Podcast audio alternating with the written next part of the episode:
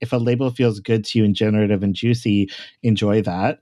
And also, don't be so invested in that label that you create a mythology of yourself that isn't available for shifting and changing as you shift and change throughout the course of your life.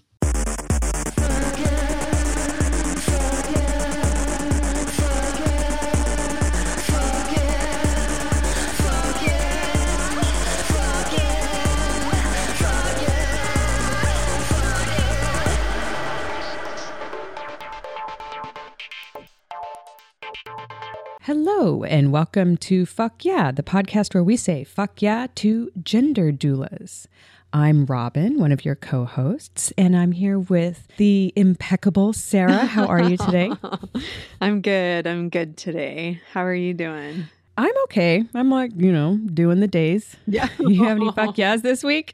I do. And I've had a little bit of a breakthrough with my shoulder. Oh, yeah? Which has been really nice you know, I was in a very low moment when we last talked about it and just feeling a little helpless. Mm-hmm. And then, you know, I did a juice cleanse and I posted about it on my Instagram. And it was the first time that I've had that experience of, I mean, maybe there was a quality to the post of like, seeking help because mm. I just was sort of sharing about just hormonal changes and struggling to feel kind of in control of my body. And I got so many private messages from old mm. friends mm. and people with you know a, a, friend who's a nutritionist and then a college friend who i literally haven't talked to in 20 years mm. who is a nurse practitioner getting certified as a menopause practitioner awesome because get this OBGYNs get about 30 to 60 minutes of menopause training in medical school.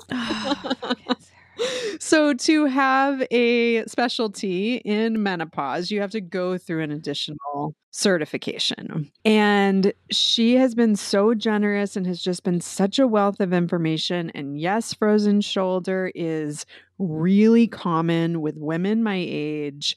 Hmm. They don't know exactly why it's related to a loss in hormones but I have started very low dose hormones. And I'm not sharing this as like, I'm not being a proponent of it. I'm not saying right. other people should do this. I'm just saying that this is something that became available to me through the kindness of friends and like, you know, a supportive network of women practitioners who showed up and mm-hmm. it's making me for the first time feel a little bit in control of what's happening. I mean, aside from obviously I'm doing stretches and building my back muscles and doing all these things, but I'm thinking that I might have a little bit of an easier go through this menopause experience given the day and age that we're in, the ways in which there's starting to be more information not mm-hmm. just that terrible study that was released in the New York Times in the 90s, which made it so that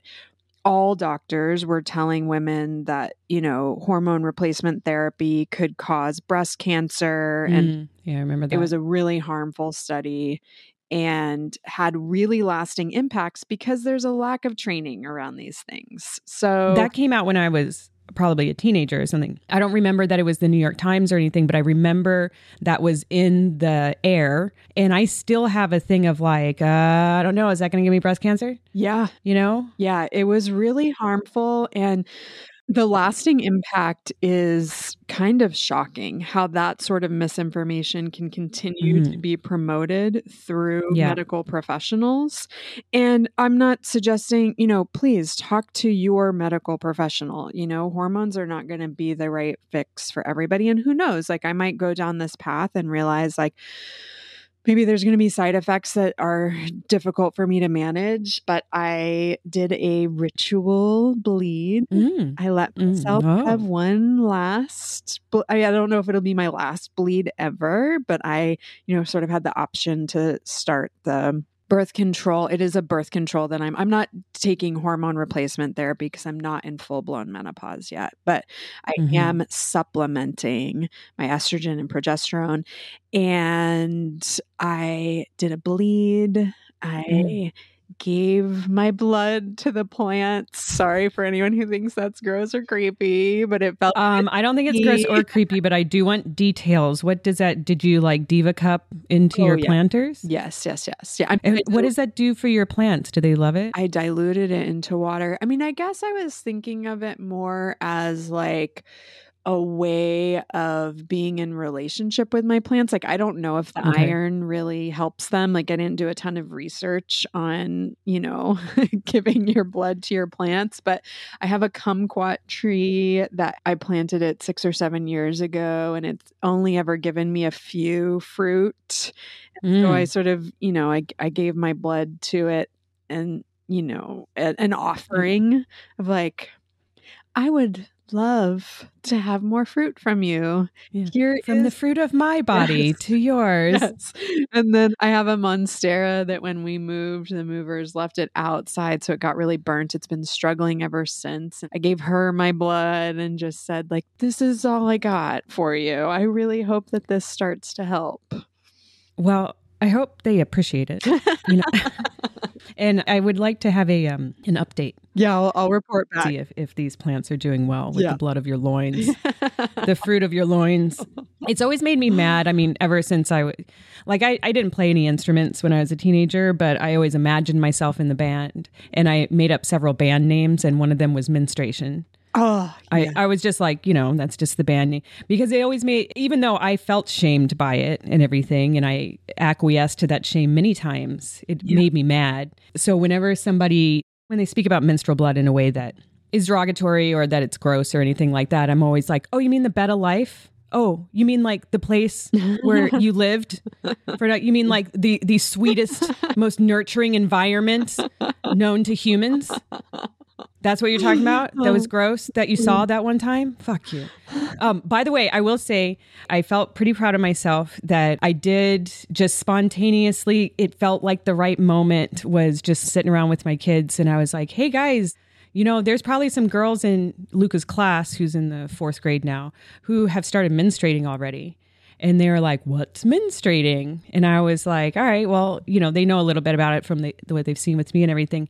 And it turned into, "Let's go into the bathroom and look at all the different ways that you can contain." We were putting tampons oh, under the oh great under the sink. I have a, actually like a huge variety of stuff because I've just I've transferred to using a cup and actually I barely use the cup anymore because I'm just doing a method of like getting up and going to the toilet because I work at home. Yeah. So oh. unless I'm going out of the house, I'm Amazing. wearing like period underwear and then you know, you feel the deluge coming.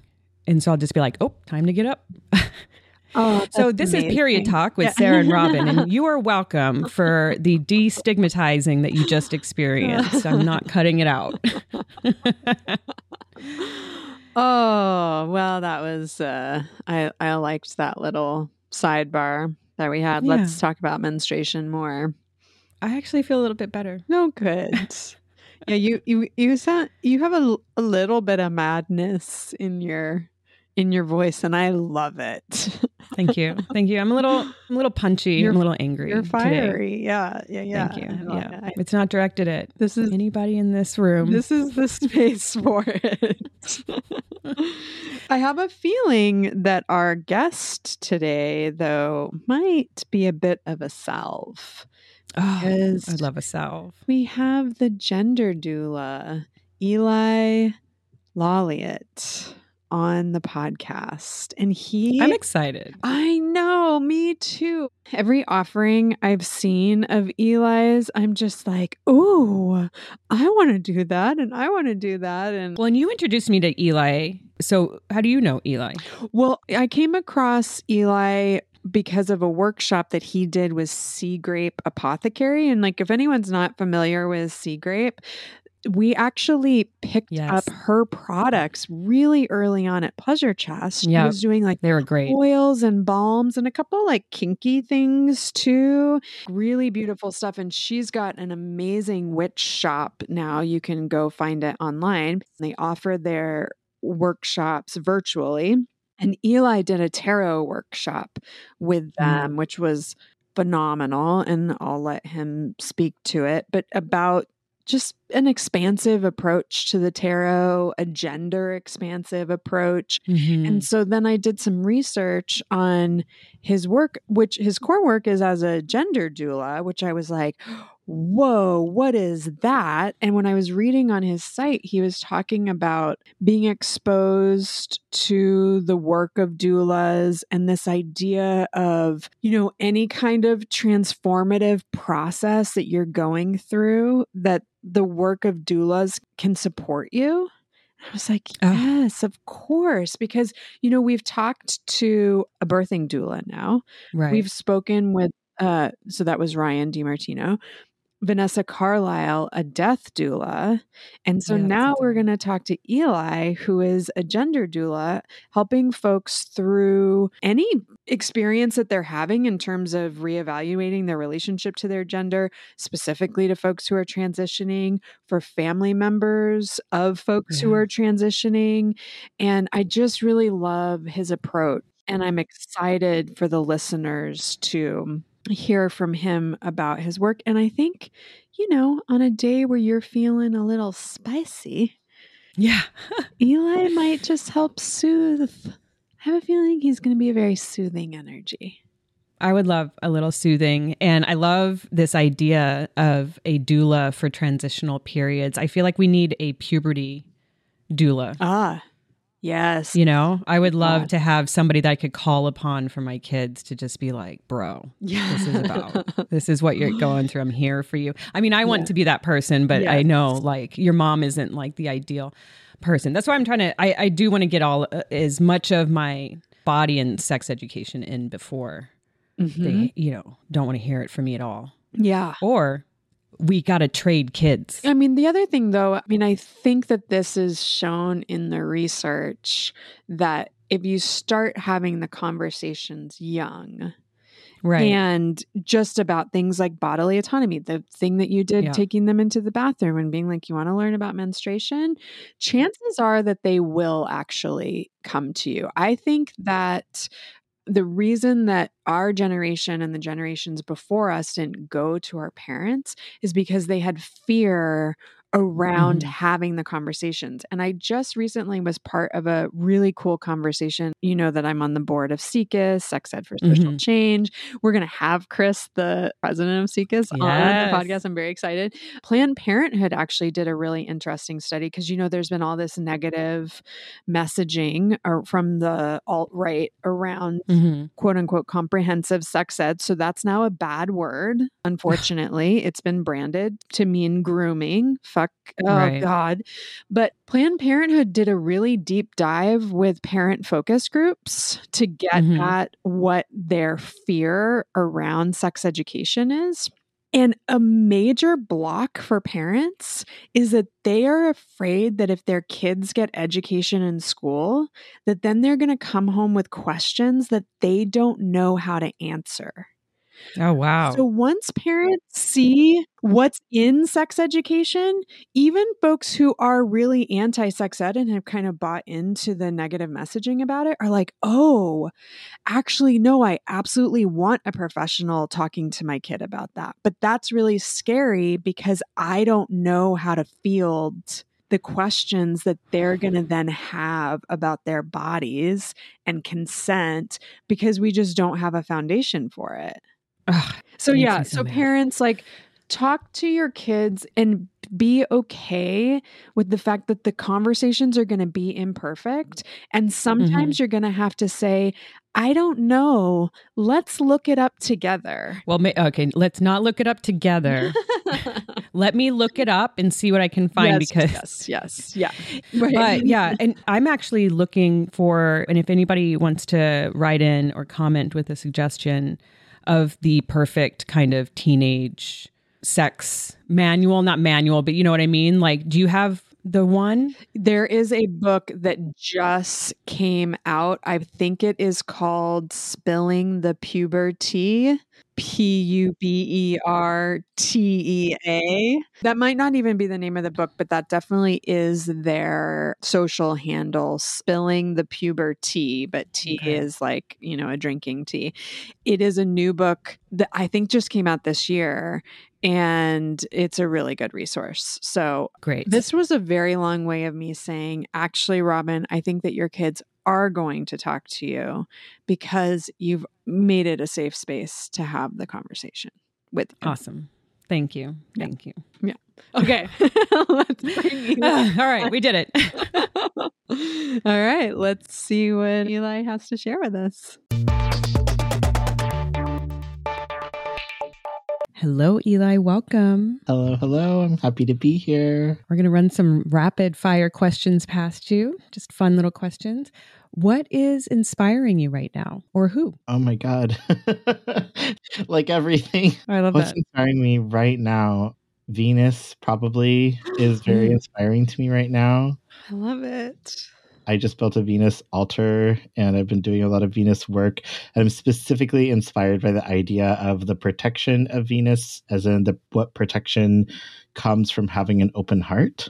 Because mm. I've been doing a lot of protection for a long time, and this is like sort of a new dimension of that. So that's been something I've been sitting with a lot lately. Would you call yourself a witch? Yes. That's yeah. Great. Who was your first celebrity crush? Oh wow. The first one that I really went bonkers bananas for was mm-hmm. like Titanic Leonardo DiCaprio. Me too. That's Sarah's. oh my gosh. Okay, so what was it for you about Leo in that movie? I actually okay, this is going to like be such a mind-boggling thing to hear and to say. I've never seen the movie. I, you know what? That kind of makes sense because there's it's so in the zeitgeist. Yeah, like I remember my friends watched it and I was like, "This is boring," and I didn't watch it. Um, but I was crazy about Leonardo DiCaprio, and I put posters of him everywhere. You know, like cut out of the little teen magazines or whatever. Yeah, like his little with the fake. little creases on them. Yes. Oh my God. Listen, I was obsessed. I loved his scrappiness. I feel like he was such a reflection of the dykes who later mm-hmm. I was attracted to.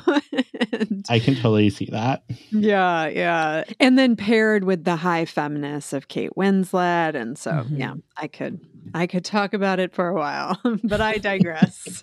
what was your first mode of masturbation?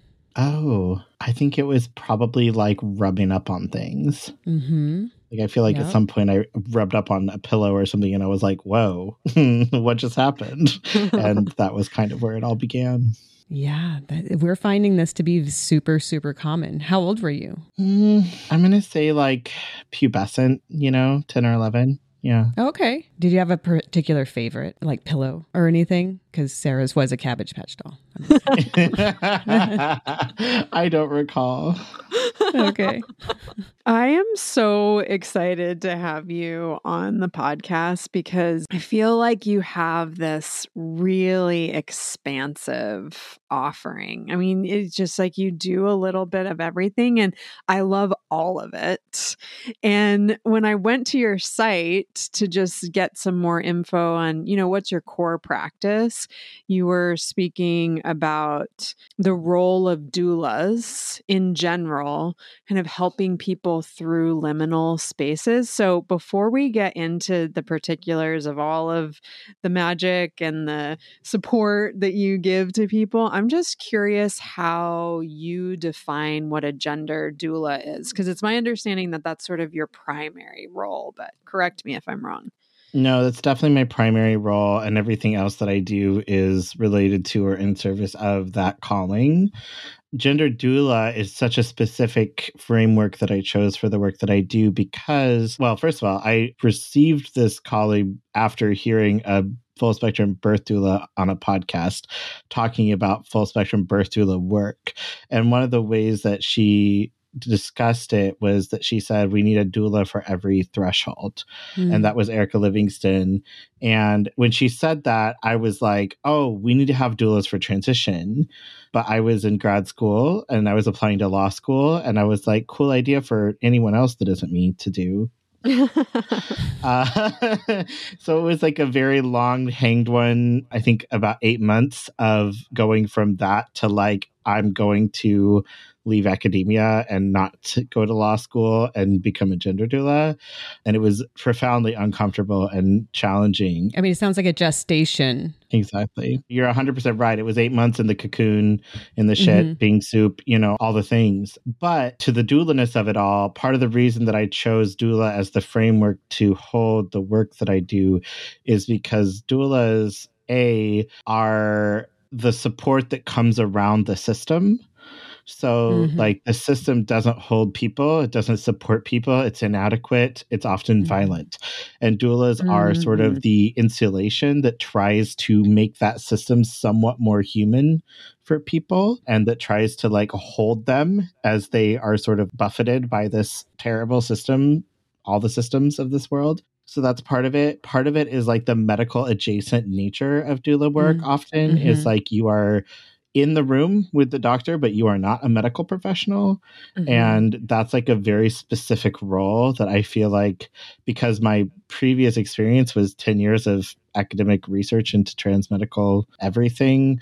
It was like I have this very deep well of knowledge about medicine as it pertains to trans people mm-hmm. that I can bring to my clients, but I'm not a doctor, uh, not a medical doctor, PhD, but I'm not a medical doctor, right? So that was part of it. And then part of it is like the spiritual aspect of doula work. Yeah. Mm. I mean, not all doulas identify as witches, but there's a lot of crossover. Like a lot of the people who were burned for being witches were midwives lives mm-hmm. you know mm-hmm. like this has always been woven together so for those and other reasons it made a lot of sense to me to bring this all under the umbrella of doula i love that explanation of doula i had a doula for my first birth a birthing doula and they were exactly all of those things that you said and to have someone there for other aspects of your life especially something as confusing and possibly traumatic as transitioning is really wonderful. Is this something that you created, or is this something that you are joining a revolutionary force of people? That's a great question, and it's a complicated answer. It is something I'm creating, and also at almost exactly the same time that I started creating it, someone else had the mm. exact same idea. Because mm. there's the need, is there?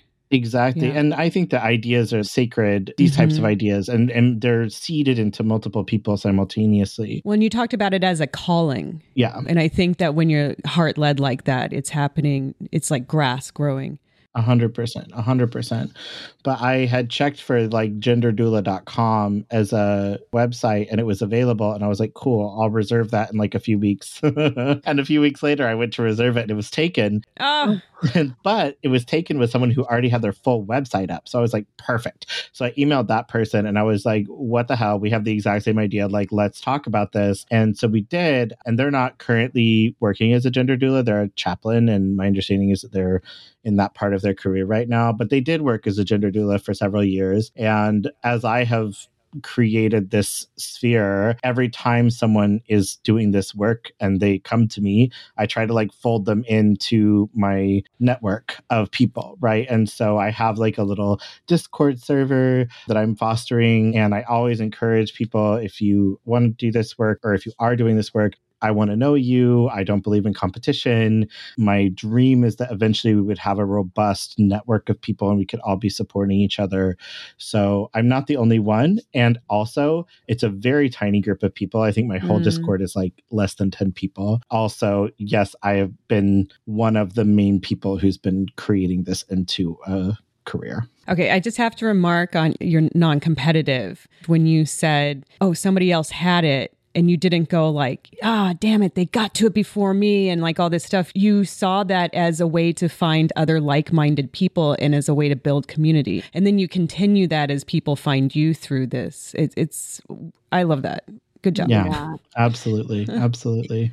Yeah, you just exude generosity. Mm-hmm. And so I just imagine that working with you just feels like, I mean, you were describing the role of the doula, and what I was seeing was frayed nerves. Like you just need that like cushioning around them. Mm-hmm. Like that, like that's what it feels like when you're talking about your work. This kind of soft cushion that goes, it doesn't fix necessarily like mm-hmm. the source of the pain or the trauma or the struggle that someone's going through, but sometimes it's just like that soft place to land that can make all of the difference. Yeah. So you're taking people through pretty transformative journeys. And I understand that you also help families uh, w- w- who have trans family members incorporate and integrate this transformative experience and support it. Is there a particular practice or tool that you feel comes up a lot with clients, or maybe right now is something that just happens to be presenting itself a lot and being really just showing up? One of the most common things that I talk to folks about who are in early stage exploration is just not using labels. mm-hmm. um, because a lot of people come to me and they're like, I don't know if I'm trans, I don't know if I'm non binary, I don't know if I'm a man, or I don't know if I'm a woman, I don't know. And I'm like, whoa, whoa, whoa. Like, all of those are unhelpful, just not helpful, right? A practice that I like to use with people I also use it in my class, Re Envisioning Gender, is disconnecting from labels and understanding that any label that we use is inherently connected to a framework, some of which will describe us and some mm-hmm. of which will not describe us. And that's true for everyone and every label. So if you are asking yourself, Am I trans? and you don't want the answer to be yes, you will find all the things that don't fit and mm. you'll be mm. like, okay, no, I'm not. Or you'll use it to like have imposter syndrome. I couldn't possibly be trans because I don't have this, this, this. Right. Mm-hmm. At the same time, you may want to adopt a label. And again, like you'll be like, oh, this and that, like, do feel good. And that feels really exciting. And then when you get into a self doubt moment, you'll be like, oh, but I don't have. Right. So it's very unhelpful. I find it to be quite damaging actually. So one of the things that I think is really good especially at the outset of gender exploration and each time we return to gender exploration because i don't consider this to be a mm-hmm. one-time gig and that mm-hmm. is being like oh, what are my values and how do i want to show up in the world and how do i see myself and how can i actualize that and making those sort of the north star rather mm-hmm. than am i label if that makes sense i love that so much i was thinking just today about how you know the labels largely some of them we make for ourselves some of them uh, most of them are given to us by a very oppressive system. That is making these rules up that are more about control of people than it is about actually who you are. So then we're trying to take these things like, you know, am I gay? Am I straight? Or as though there's like two choices, you know, and we are expanding the vocabulary. But I feel like as the vocabulary gets more and more expansive, as we're making our own words for it and everything, I can feel like the whole, it's like um, Alka Seltzer. It's like fizzing away of this, like, oh, but actually it's, it's just individuals and, and we can use labels if they're helpful, but we don't need need to define ourselves by labels. I, right. you know, I, am in love with you already. So this is great. it's taken me a long time to get there, I have to say, because when I was coming of age and realizing that I wasn't actually asexual, that I was queer, I remember finding certain labels like mm-hmm. queer femme where suddenly I felt like I had a mm. home. And yeah. then I feel like I went through this journey of being a little gatekeepery, right? Mm. Around mm. those labels. And so now, like, as I'm kind of in midlife, I'm only now finally kind of at a place of like, what would it have been like to come of age in a time when like mm-hmm. i love this visual of the alka-seltzer kind of dissolving where it just becomes this bubbly sort of soup that we're floating around in where there's space within all of our identities to be both and Mm-hmm. I can't, I just can't relate to having come into my identity within that context, but I have a lot of curiosity around what that would look like. Yeah. I just, I've always felt like I'm a non-gendered person driving a female body around. But I know not everybody feels that way. And so for me it's like it's a relief to have the gender dissolve. But I don't know how other people that feel strongly about their masculinity or their femininity that it's innate in them if they're feeling like, you know, the labels are empowering. Yeah, I think that's a good thing to bring up because I don't want people to hear my spiel on labels and be like, oh, I'm not allowed to have a label or labels are right. bad. My feeling is that labels are unhelpful at that part of your journey. Right. Mm-hmm. And that when you are more confident in how you show up in the world and how you are embodying and enacting your most authentic self of that moment, right? Because that also changes over time. But when you're feeling comfortable and you're like, oh, I feel so good in this queer space and I feel really good using this label to be legible in that space, mm-hmm. great, beautiful, love it. If a label feels good to you and generative and juicy, enjoy that and also don't be so invested in that label that you create a mythology of yourself that isn't available mm. for shifting and changing as mm-hmm. you shift and change throughout the course of your life. Ah. it's a bit like clothing in a way, right? It's like you don't want to try to fit yourself into something that isn't your style or isn't made for your body. Actually, it's funny because, like, you know, in the pandemic shutdown phase, we all were wearing comfy clothes all the time, right? Mm-hmm and all of our bodies changed, or most of us had our bodies change. Mm-hmm. And after the pandemic shutdown phase, I realized that all I was ever wearing was stretchy clothes. And mm-hmm. I was mm-hmm. like, I don't want to be uncomfortable. And mm-hmm. I want clothes that change with my body so that I don't have to think about it and be like, oh no, nothing in my closet fits me.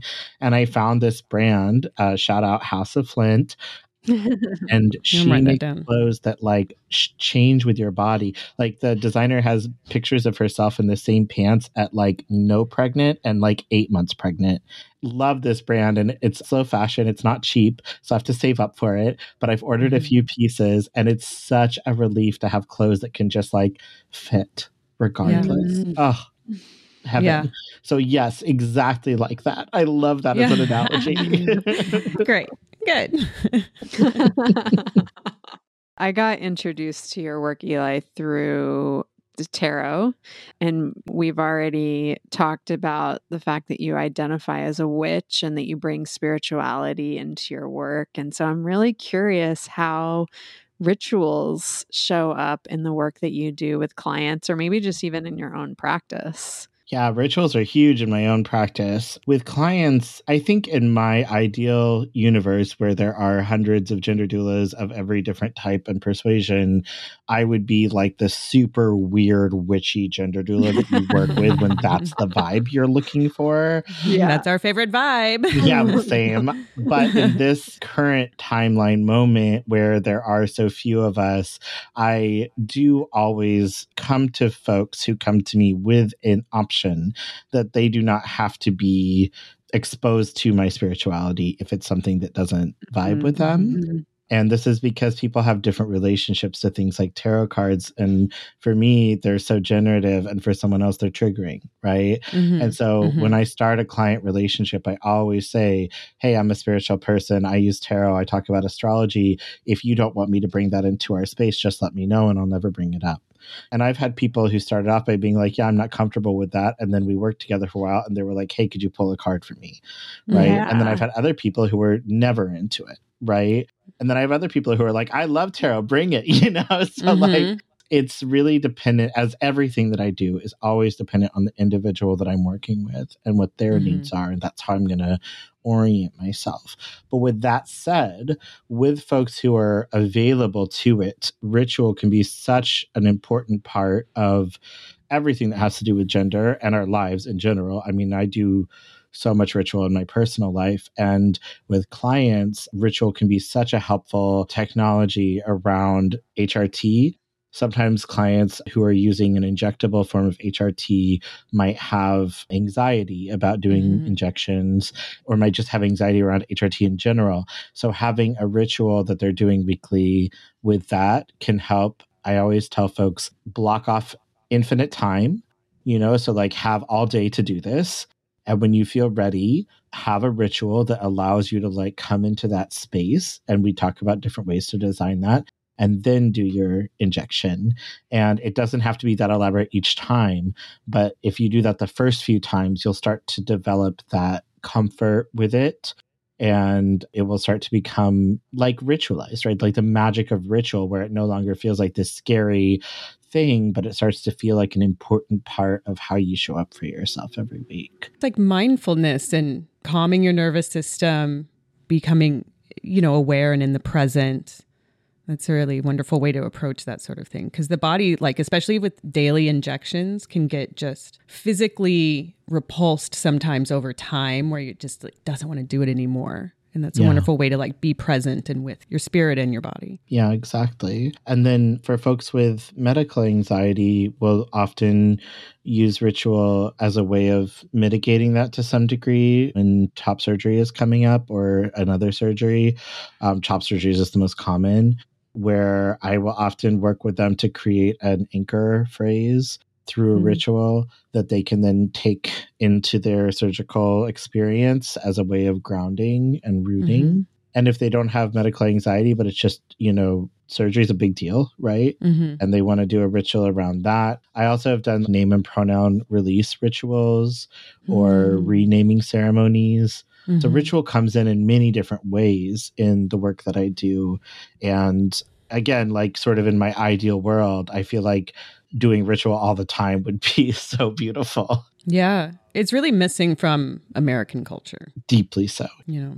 Yeah, yeah everything that you're saying I'm resonating with so much and just thinking about how even through the process like you can be engaging with something that is getting you closer to your truest self and develop the medical anxiety and the mm-hmm. trauma through the process. Mm-hmm. And so it's just like what you're describing is just such a nice way to mitigate the negative impacts of all of the systems that people are having to come into contact with and the microaggressions yeah. and all of these sorts of things. Oh, it's so lovely. Yeah, in particular, transitioning, even if you're in a area where it's more commonplace and accepted, there must just be so many people that you have to deal with in the medical system that are uneducated or even bigoted, especially outside of city centers. Even in city centers, I've had clients who live in places that would stereotypically be considered like a good place to be trans mm-hmm. and i am their first point of contact and so they're accustomed to me and then they mm-hmm. go talk mm-hmm. to a doctor and they come yeah. back to me like what the fuck i'm like yeah. i'm so sorry you know yeah. like of course there are good doctors out there, but not many, to be honest. And even in an office with a good doctor, if the staff is untrained, the doctor it doesn't matter how good they are, right? right? Yeah. And if their paperwork is bad, there's like so many different places in the system that break down. Yeah. And that's in a system that's already violent and broken and awful for pretty much everyone. yeah. If you're doing a really commonplace, well, you could do knee surgery and this is your experience. Yeah, literally. Yeah. You're based out of California. And so, so far, I'm knocking on some wood over here. We haven't seen a lot of negative changes to the laws and ways in which bodily autonomy and gender affirmation is getting heavily policed.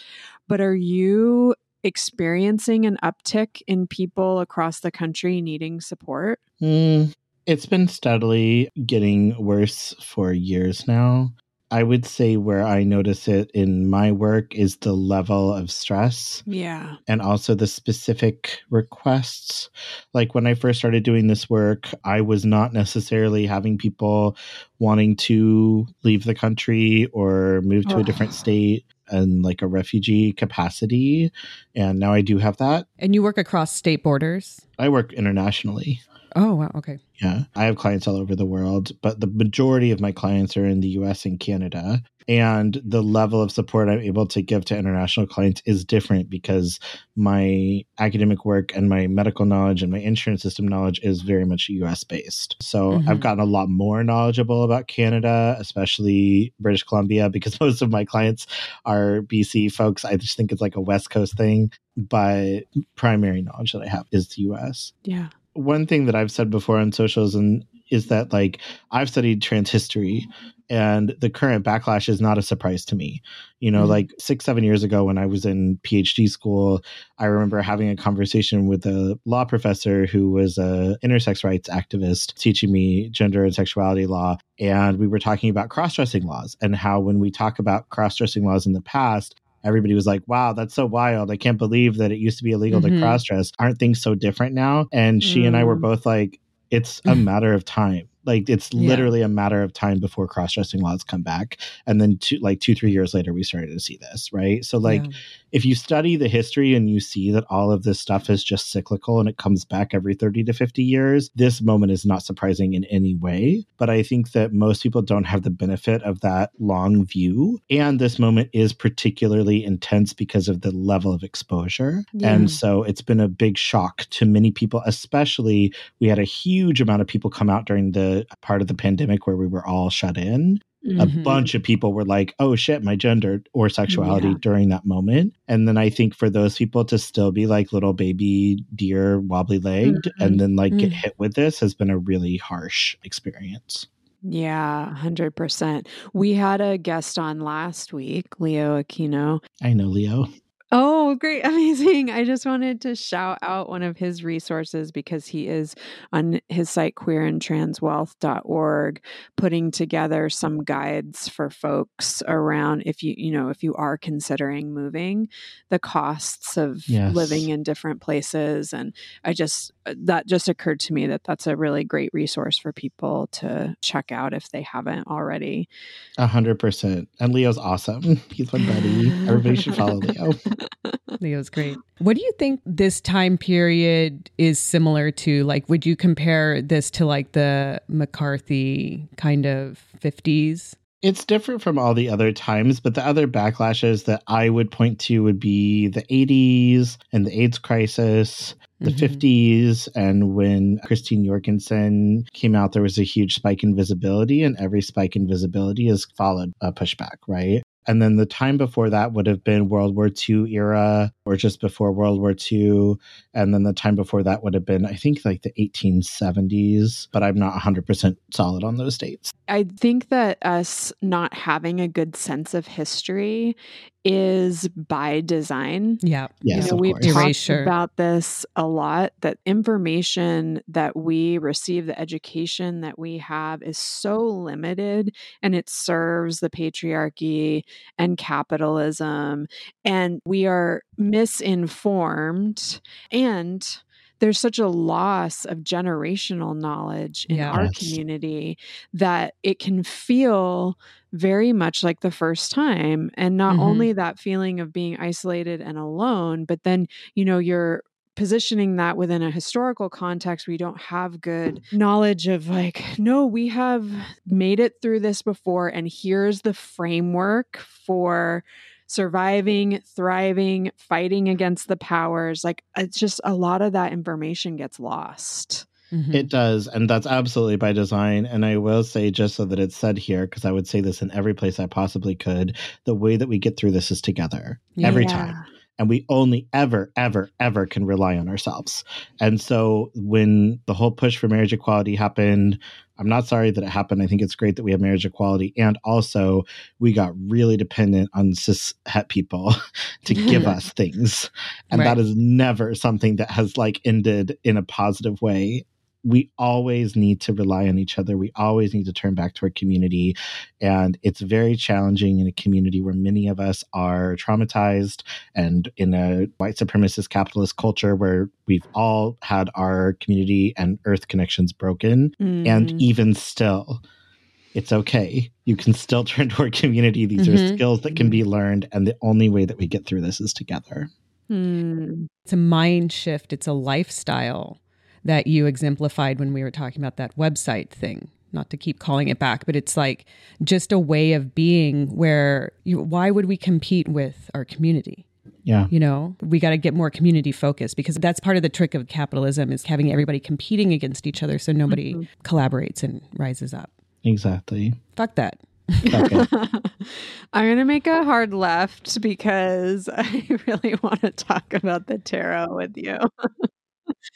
Both Robin and I are big lovers of the tarot. Mm-hmm. And I think it's because of this marriage of art, kind of universal energy and archetypes, and then something that can be ritualistic. I'm curious what drew you to the tarot. Honestly, I found tarot because I was in my first year of grad school and my body was falling apart and I was dealing with immense trauma from all sides and everything that I had ever done had only made it worse and I was like I think it's time for a spiritual practice. mm. It's wise. and because I was raised conservative Christian, but I had from a very young age had been like, this is not the vibe. and then I went hard atheist because I was like, fuck Christianity. And then in that moment of intense struggle, I was like, I don't know anything about anything, but I know that there is something about queerness and transness that is sacred. And that's where mm-hmm. I'm going to plant my roots. And so my practice of queerness and transness as spiritual and as something that I find to be just continuously unfolding like the sacred and the divine aspects of that has been from the beginning but part of that for me was then turning to tarot as many things that i tried many of them did not stick but tarot did. Mm-hmm. so i started off with being like what the fuck are these cards? Like what is this about? I'm trying to figure this out. There's so many of them. How the hell am i going to memorize this? Everybody has all these different things to say. My first major tarot teacher was lindsay mack tarot for the wild soul and i took a couple of courses courses with her. And I also learned a great deal from Julia Inglis of Sacred Familiar. And I started to develop my own relationship with the cards and I started to learn the cards in a way that was not so tied to old timey sex and mm-hmm. gender values. Thank uh, you. Yep. Yeah. And as I started to do that, I really resonated with them so deeply. And I just continued to build that relationship. And it's one that I still use almost every day. Do you have a favorite deck? Mm-hmm. Mine are too straight, I feel like, you know? yes. My reading deck is Slow Holler, which I hesitate to recommend because if you find it, it's like $1,500. It's pretty rare. Um, oh, I was writing it down. God damn it. I'm so sorry. Right, I'll, I'll, cross that out. Okay. Do you have any like in the $50 and under range? so I would say like one of the um, folks who I'm really obsessed with right now is uh, Charlie Claire Burgess, um, who created Fifth Spirit Tarot. Mm. And then they just had a book come out, which is sitting right next to me right now called Radical Tarot. Mm. So I would recommend picking up their deck, Fifth Spirit Tarot, and their book, Radical Tarot. I think that that is a really good deck for queer folks and liberation minded folks to get familiar with. Great. Oh, I love it. I still have my collective tarot from, gosh, was it the early 2000s or late 90s, like the Portland crew? And I love it. It's so well worn and I have such a connection to it, but it is starting to feel dated. Mm. And I've tried a mm. lot out and I haven't found one that I've connected to. So I'm excited about Fifth Spirit Tarot. What do you do to queer tarot to break it out of these binaries? I mean, I know that there are certain decks that you can use, but I feel like you can also work with it in different ways and interpret cards in different ways. So I'm just curious how you approach it in a way that expands it beyond the original kind of binary that it was created under. Yeah, I mean, I think one of the sad things about so many of these spiritual technologies is that because they were popularized by cishet people, people don't realize that they are just queer. Like, uh, to me, everything spiritual is queer. Like, I'm sorry that cishet people dumb it down. That's a sad thing that happens. But, like, inherently, if it's spiritual, it ain't straight, right? And like that's a hill I'll die on. So I think that the tarot is queer. And I think that, yeah, of course you can use it just like any spiritual technology. You can use it in a way that props up systems of oppression, but mm-hmm. wouldn't be me because yikes, I don't know what kind of shit you're calling on yourself if you're doing that. But like mm-hmm. to me, the whole tarot is queer. And the question is, how have these archetypes been twisted into shapes that serve oppressive structure rather than how can we find the queerness in them if that makes sense mm-hmm. Mm-hmm. I think the question is more about pushing away that version of it and being like, that doesn't make sense, and reorienting to what does make sense. And then, Sarah, you came to my tarot class with Seagrape, right? Yeah. In that class, I talk about rather than trying to be like, okay, this is too loaded, a term like divine feminine, divine masculine are too loaded, similar to the label thing. There's the framework mm-hmm. has a lot of noise in it. Yeah. But when we say the word feminine or masculine, we know what we're saying. So mm-hmm. how can we accurately relay this concept in a way that's precise, right? Mm-hmm. And so the class that I taught, Gender Expansive Tarot, we looked at using contrasting energies that were not inherently gendered as mm-hmm. ways of elucidating the aspects of these archetypes that are maybe obscured by the gendering or that vibe with us, right? So, one of the examples that I used was the above ground part of a plant and the below ground part of a plant, mm-hmm. right? Those are not gendered, but they're two contrasting energies that have a lot mm. of richness in them that you can use to talk about concepts and to get really deep into what a card means to you without having to rely on concepts that don't have any stable meaning over time and space, like masculinity and femininity. So I think in that class, I taught the Empress as being sun energy uh, with the contrast being moon and being above ground energy with the contrast being below ground. And Got so it. when we're talking about that, we're talking about what does the light of the sun feel like, how it changes throughout the day, how it interacts with leaves and flowers and fruits, how fruits drop to the ground and then feed below the ground. So it's still connected to that contrast I mean, it was yeah. very rich, right? But this I is how that. we're sort of like elucidating the meaning outside of this sort of boundaried structure that isn't helpful. Yeah, yeah. Eli, do you have any favorite cards or energies in the deck, or maybe just something for this time of year that you feel like is a card that folks can work with? Oh my God, I have so many. The card that I call the trans card of the tarot is the Eight of Cups. And the reason why is because the Eight of Cups represents a time when you have already been on a path for some time and you've invested in it and you've worked really hard on it and you've put a lot into it. And it feels like, wow, this is so huge. I could never walk away from it. And yet you must in order to grow. Mm, yeah. And also, in walking away from it, the path ahead of you takes a sharp curve very quickly and you cannot see where you're going. And you mm. just have to trust that if you walk that path, you will eventually get to a place that you are happy to be. And it's so scary. And it feels yeah. so tenuous to leave behind all of those cups that you've invested in for all of that time. And that to me is such a specific, like, transition moment. Yeah. So that's one of them. I love that. Ugh. Yes. I think also one of the things that's so beautiful about the Eight of Cups is that the next card is the Nine of Cups, which is wish fulfillment, like dreams coming mm. true. And it's like, okay, this moment's really scary, but you're going to have the Nine of Cups, you're going to have the Ten of Cups. Just keep going. So relational. It's the relationship between the cards that also matters. Mm-hmm. We're got to get out this idea that we're individuals standing on our own you know, we're part of a much larger life force, and to care for each other is actually so much strength in that. A hundred percent. I mean, I think that with both tarot and astrology, when you realize, like in tarot, the archetype itself is one thing, but when you understand its place in the whole, mm. you're like, mm-hmm. oh yes. shit, right? And astrology yes. is that way too. Like, I mm-hmm. can know that I have this and that. It's mm-hmm. so much mm-hmm. more helpful to be like, oh, this is where this is in like this whole cosmology and the relationships that it's holding and all of the connections so that I can know if I'm in this moment, I won't be in this moment forever. No transit yes. lasts forever. No tarot yeah. card lasts forever. You move through. Yeah, that interconnectedness is such a lovely call out. I love that. Oh gosh. Okay, Eli, where can people find you? What is your favorite thing that you are working on right now? As far as where people can find me, my website is thegenderdoula.com. My social media, I think currently I'm only on Instagram slash threads, and it's the gender doula.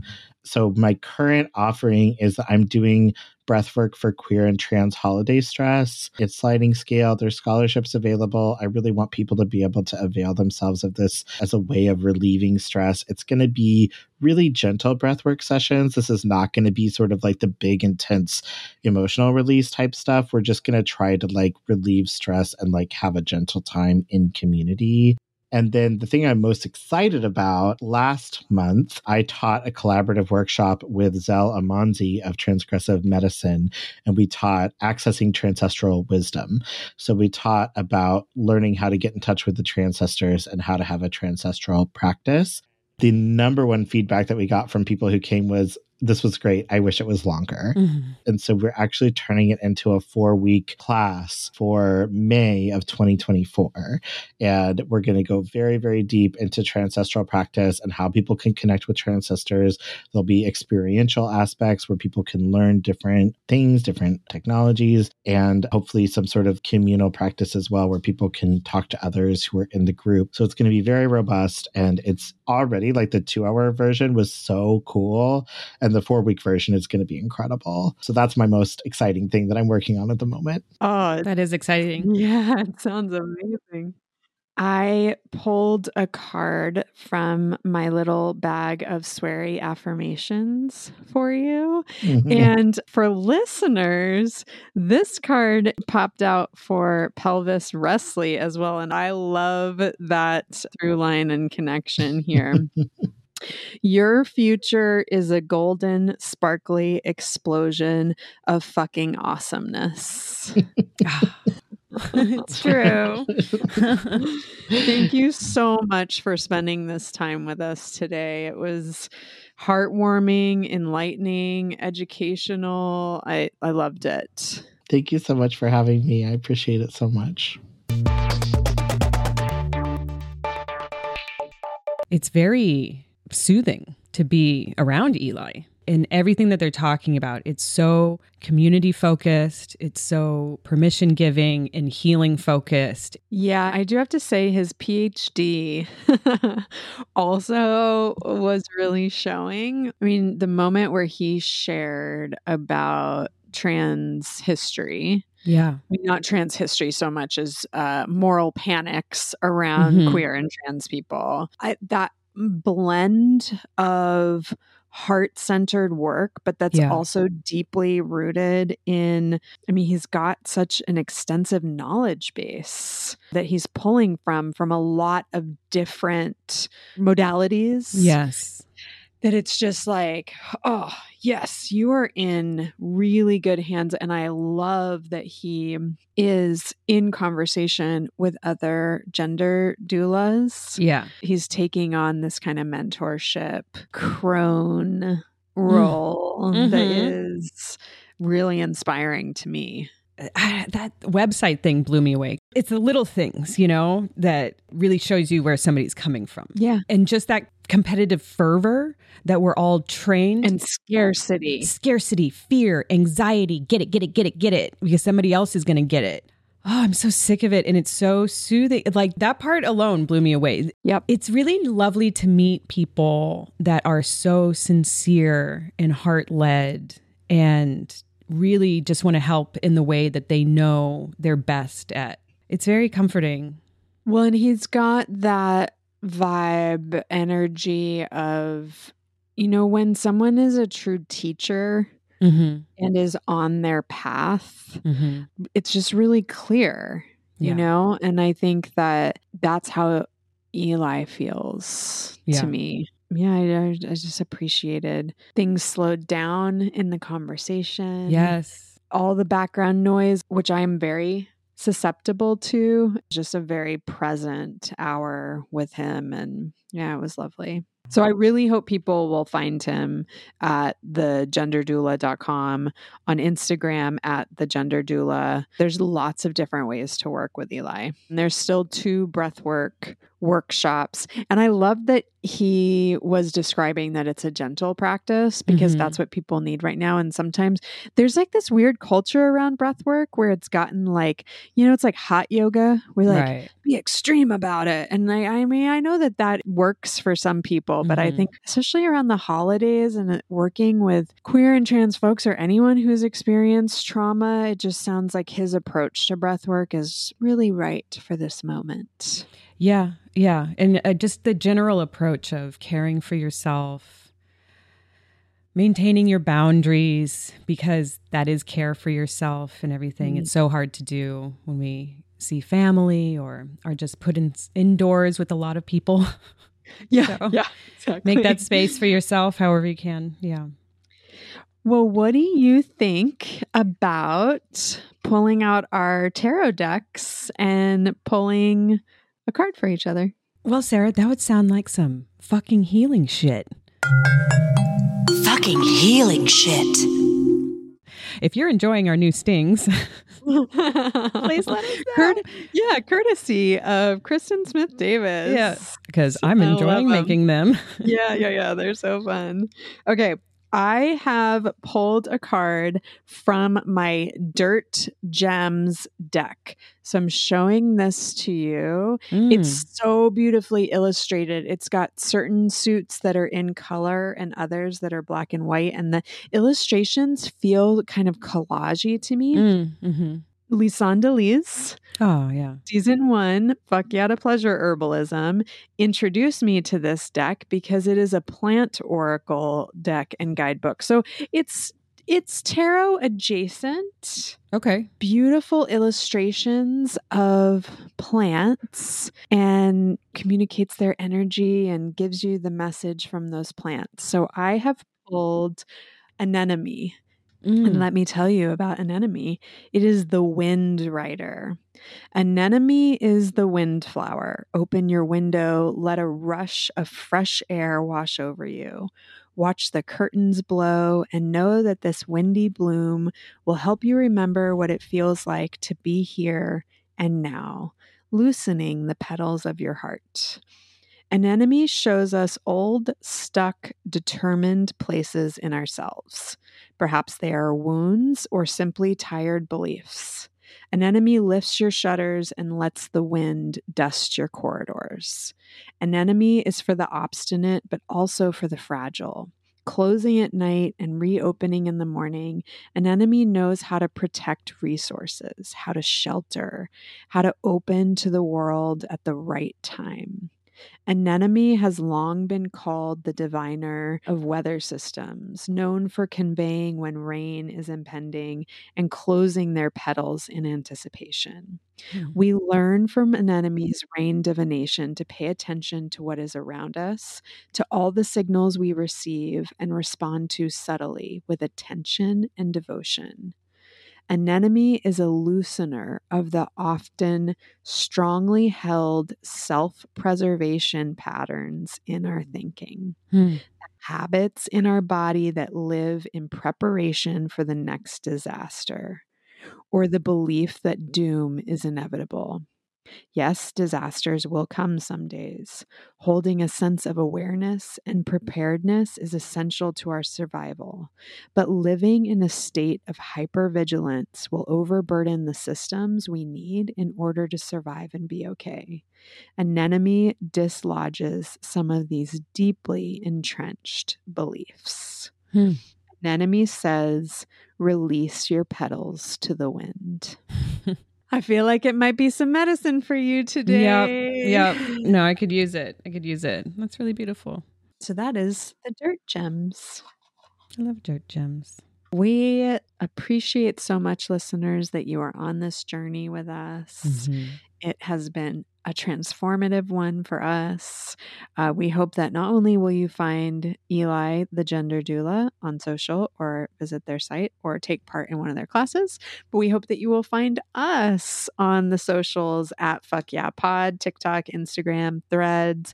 You can email us if you have guests or questions or anything that you'd like to share with us at fyapod at gmail.com. You can subscribe to our email list on our website, fuckyeahpod.com. And please give us a rating, review the podcast, subscribe. Until next time, fuck yeah.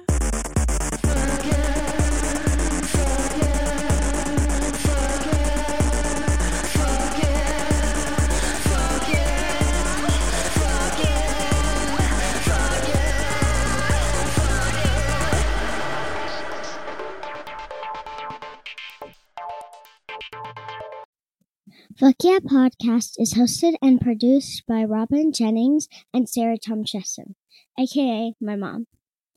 The music is by She Her Sir Segments are voiced by Kristen Smith Davis. If you're enjoying the pod, please subscribe and leave us a rating or review. And don't forget to share with a friend. You can email us at fyapod at gmail.com or follow us on TikTok or Instagram at fuckyeahpod. Thanks for tuning in.